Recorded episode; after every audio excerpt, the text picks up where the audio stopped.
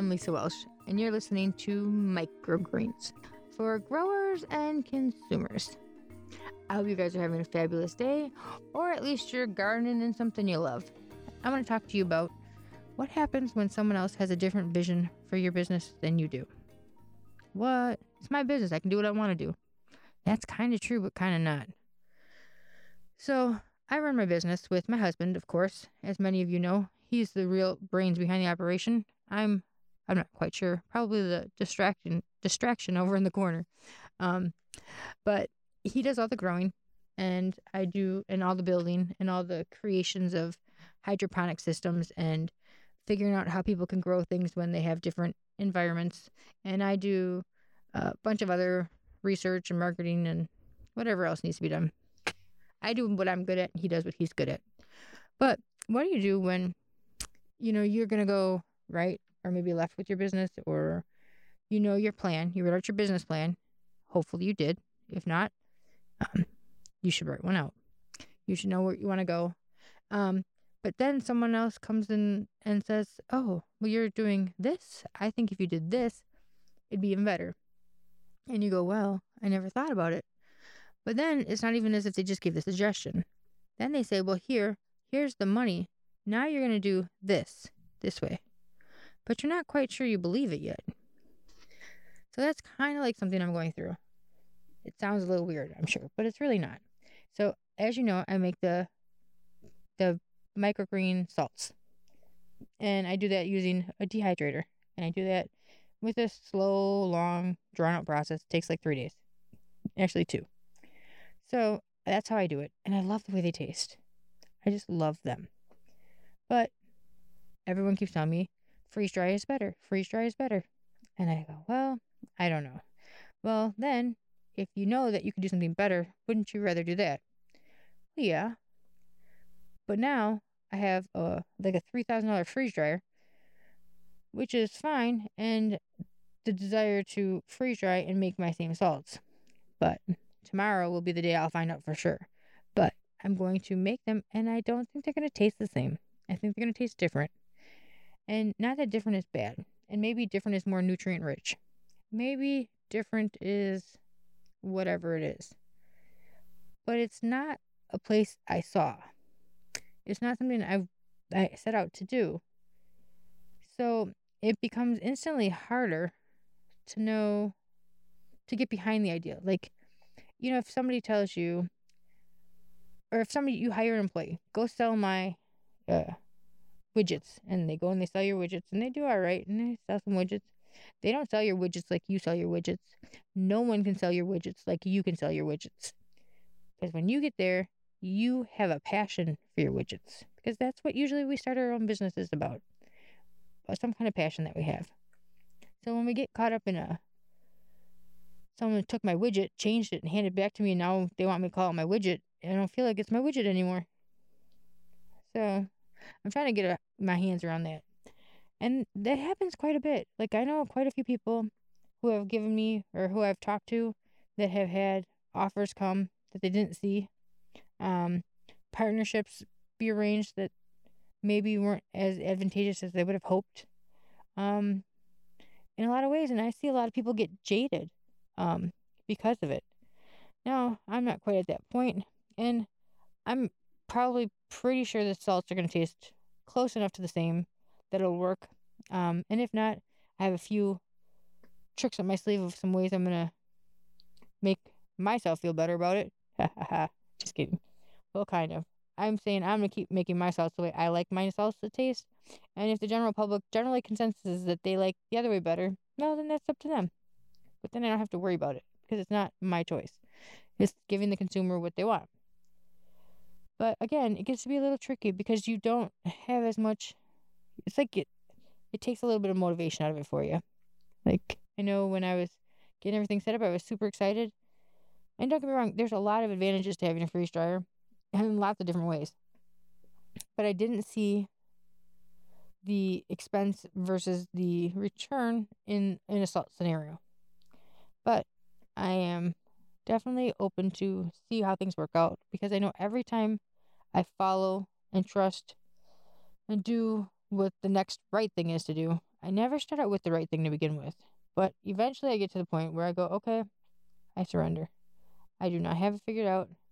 I do not know how this is going to work, but I give up. And it always works out because I stop resisting. Like, I currently have several people interested in these salts. Again, I keep going back to it because every other week I got a call from a research scientist who's studying research on a very specific um, disease.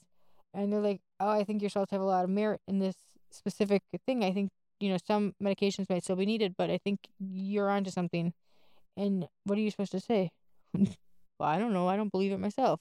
You know, you don't you don't know what to say because it catches you off guard. You don't expect some researcher to find you, right? You're just trying to sell your salts. But in this world, and when you do the right thing, sometimes these great big things just happen to you. And it's amazing.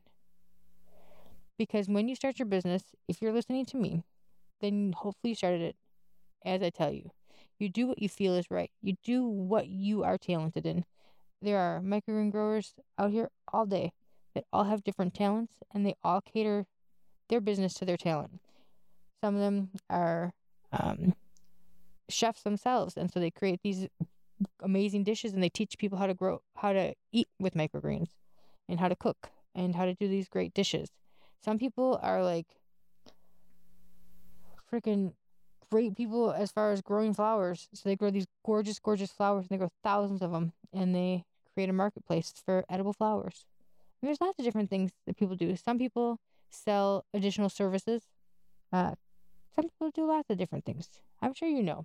And I'm sure you found your little your little niche, your little sweet spot. And most of us when we get full up with our work, to our sweet spot, to our happy and content level, we back off. But then there are some that they just keep coming. we're having to deal with that a little bit too. Um, where, you know, we're in Lakeland and there are nine growers in Lakeland and yet more people keep coming here. And I don't mean like as in like it's a grower who like lives here and decides they want to farm. That's cool. It's like a farmer who has a whole other area and is now coming into our area to sell. I don't quite get that.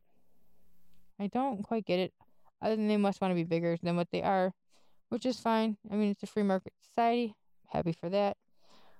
But it just doesn't make sense to me all the time why people choose to do certain things. And I'm just not sure if ever all the time people think it through. I think sometimes we our hand is forced and maybe this person doesn't want to sell in this region because maybe they their hand was forced by another move that I don't see. So it's always good to not look at your competition as a threat, but in order to embrace and engage them in some kind of conversation. Because let me tell you, every single microgreen farmer I met is flipping awesome. So if you're a farmer, you are flipping awesome. Because we all work together. I have only met a few of you shisty ones. Mm, yeah, they they you do exist too. Not gonna lie. I was gonna try to lie and leave it on a high note, but I just can't. The shisty ones, you know who you are. The ones who think everybody's trying to steal your stuff. The ones who are paranoid. The ones who like don't want to help anybody, but instead like want to like secretly go burn down their farm. Like you suck. You should really find another hobby because clearly you're not a good salesperson, or clearly you're not confident in your ability to do what you do. Because if you were, you would not be threatened by every single other grower out there in the country. Just saying.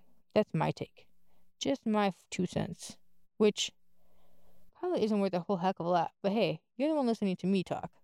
So I guess it's got to be worth something. At least I hope it is. So today, you got to listen to me talk about what do you do when other things or other avenues push you into a direction you didn't necessarily see yourself wanting to go with your business. Well, if you're like me, you're going to put on a seatbelt, you're going to buckle up, you're going to trust it, and you're going to see what happens next. Because in the last three months with just the salts, it has gone from offers to purchase to buy my rest, I mean, the big offers to like co-pack to manufacture to like just lots of different things. And um, you got to figure out what's right for you and why. And if you have some of those non-negotiables, that's cool. It's good when we can rest on our on our morals and we have a reason for why we do things. There are certain things that I definitely will not change and will not budge on. Um, and those are based on what I feel is the most important. Like, for example, my my fight with the world about broccoli.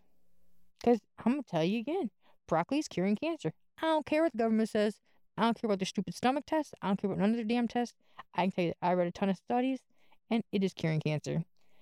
It is literally doing that. So I don't care what they say. That's what I read. That's what I see, and I'm allowed to my own opinion. So I'm not a doctor, but I can tell you that the results from broccoli are crazy. And why we're not encouraging people to eat broccoli is beyond me. Because, you know, I just couldn't have a podcast without talking about my broccoli. Because that's really one of the reasons I started this business. I'm sick of watching kids die from cancer. I'm sick of watching teenagers and young people who aren't even checked for cancer, just dying because of some disease that's probably brought on by the way we eat anyway. Um, and it's just tragedy. Now, again, I have no studies that supports anything I'm saying other than I've read other case studies that say that it stopped cancer. Um, but me, I have no real knowledge. I just have a gut feeling. And let me just tell you have you ever been in like a situation where you knew that somebody was doing something sneaky behind your back? Like a spouse is cheating on you or something weird. If you've ever been in that situation where you knew that something was wrong and you were right, it's kind of like that. I know I'm right about broccoli. I know it. So, anyhow, you guys have a wonderful week. I'll talk to you next week. And that's it. Bye.